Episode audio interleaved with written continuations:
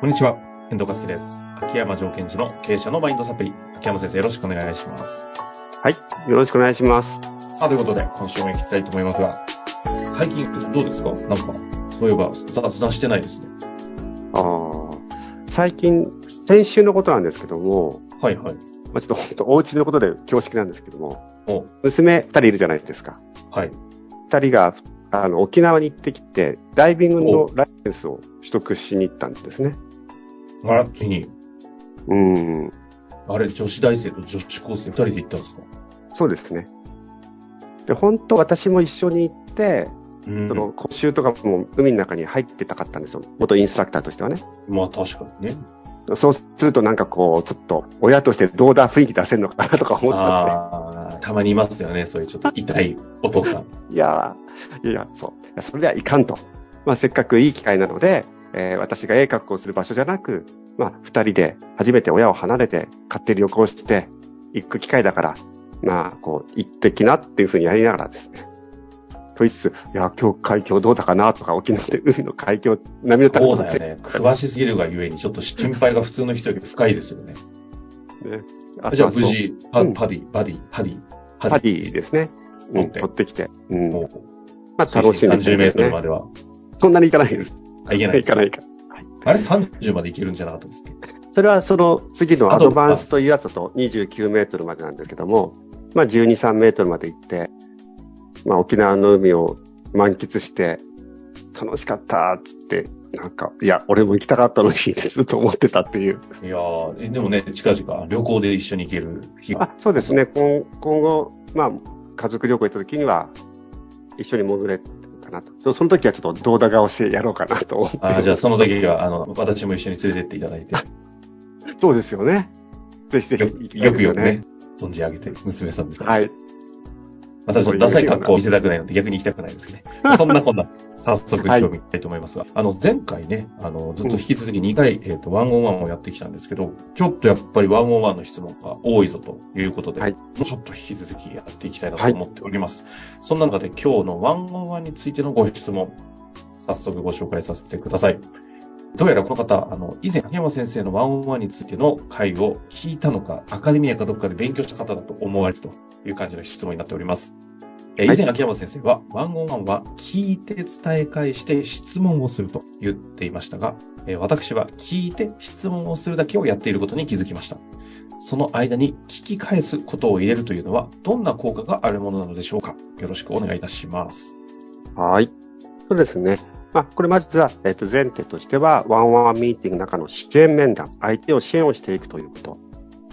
えっ、と、その時には、えーまずは、相手の話を聞く、聞いた内容を伝え返す、そしてまた質問する。このサイクルを、3つのサイクルを、えー、聞き手側としてはやってくださいというお話をしたんですね。で、これなんかコーチングの基本ですよね。まず相手の話を聞いて、あ、私は、えーこういうことに悩んでいます。と言ったらば、あ、そういうことに悩んでるんですね。ということは、具体的にはどういうことでしょうか？みたいなことをこう回していくということですね。で、まあこれコーチングみたいなことを触れた方には、まあ当然かもしれませんが、日常会話っていうのは、聞いて質問するってことだけじゃないですか。うんうん。どこ行ったの？あ、沖縄、あ沖縄でどうだった？海潜ったあ楽しかった？みたいなところなんですけども、ここに伝え返しを入れていくということなんです。で、この、じゃあ、質問の方が言ったように、伝え返しってどういう効果があるか。これは、まず、えー質問をされる側と質問をする側、この二つとも効果があるんですよ。ほうほうほう。それぞれ違う効果。はい。まず、えー伝え返しをされる側、つまり、その質問を受ける、うん、としては、えー一般的に言われているのは、伝え返しは鏡になるというふうに言われています。うーん。うん。えー例えば、えー昨日本当に大変だったんですと相手の方が言った。たら、あ、昨日本当に大変だったんですねというふうに伝え返すじゃないですか。はいはい。で、このことで、自分がしたことを客観的に見ることができるんですね。うん。コーチングというのは、ううんん、ワンオンワンコーチングのミーティングは、自己対話を促進させるっていうのが機能なので、質問されている方がね、自分はその時どんな状況だったのか、どんな考えを持ったのか、どんな気持ちだったのかってことを知っていくわけですよ。相手の方に考えていっていただくために、自分の状況を俯瞰してちょっと捉えていただくということで、伝え解消するんですね。うん、うん、例えば遠藤さんが、俺ちょっとしんどかったんですって時に、あ、しんどかったんですねって私が伝え返すと、あ、そうそうそうそう、俺しんどかったんだよなってことをさらに実感していくとか。うん、うん。えちょっと聞きたいんですが、その時部下の人は何と言ったんですか？え？部下ですか？部下は、うん、俺はもう無理って言ったんです。あ、部下の方は俺はもう無理って言ったんですねっていうと、こう映像をもう一回俯瞰してみることができるので、状況をしっかり捉えることができるということです。鏡ですね、まさに。はい。あの、例えで言うと、よくこうドラマの撮影何かで、えー、俳優さんたちが一回ストップしてテレビモニターでモニターチェックとかされたりするんじゃない、はいはい、あれに似てるんですね。おおわかりやすく。あれが伝え返し。はい。その演者側っていうか、その、今回できる、その聞かれる側の方の立場としてはそういうことなんですね。はい。でちなみに聞かれる側の立場の効果は3つあって、1つ目が鏡になる。2つ目は聞かれる側としては安心感がなるんです。聞いてくれてるってことですか？いやー、素晴らしい。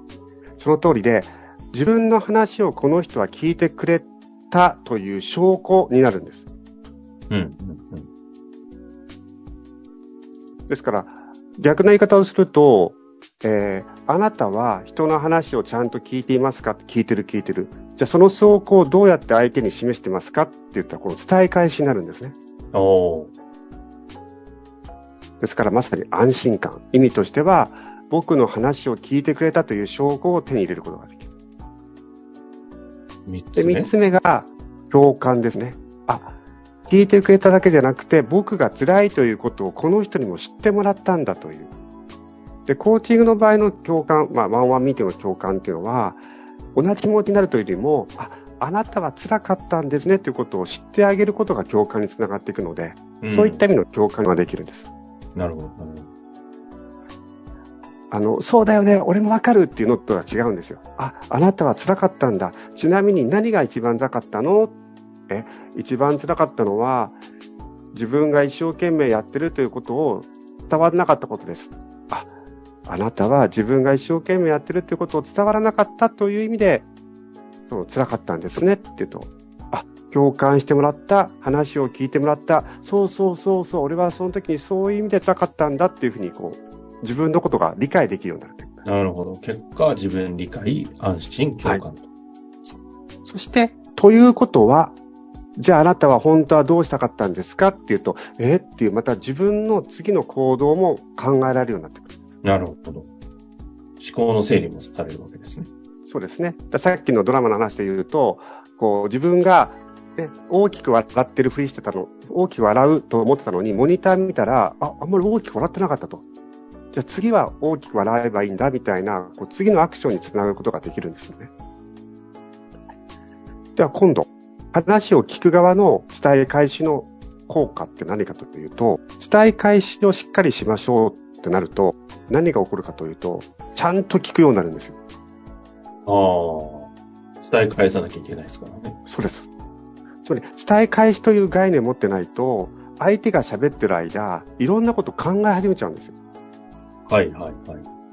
ああ、わかるなーとか、あ、俺も昔そうだったよなーとか。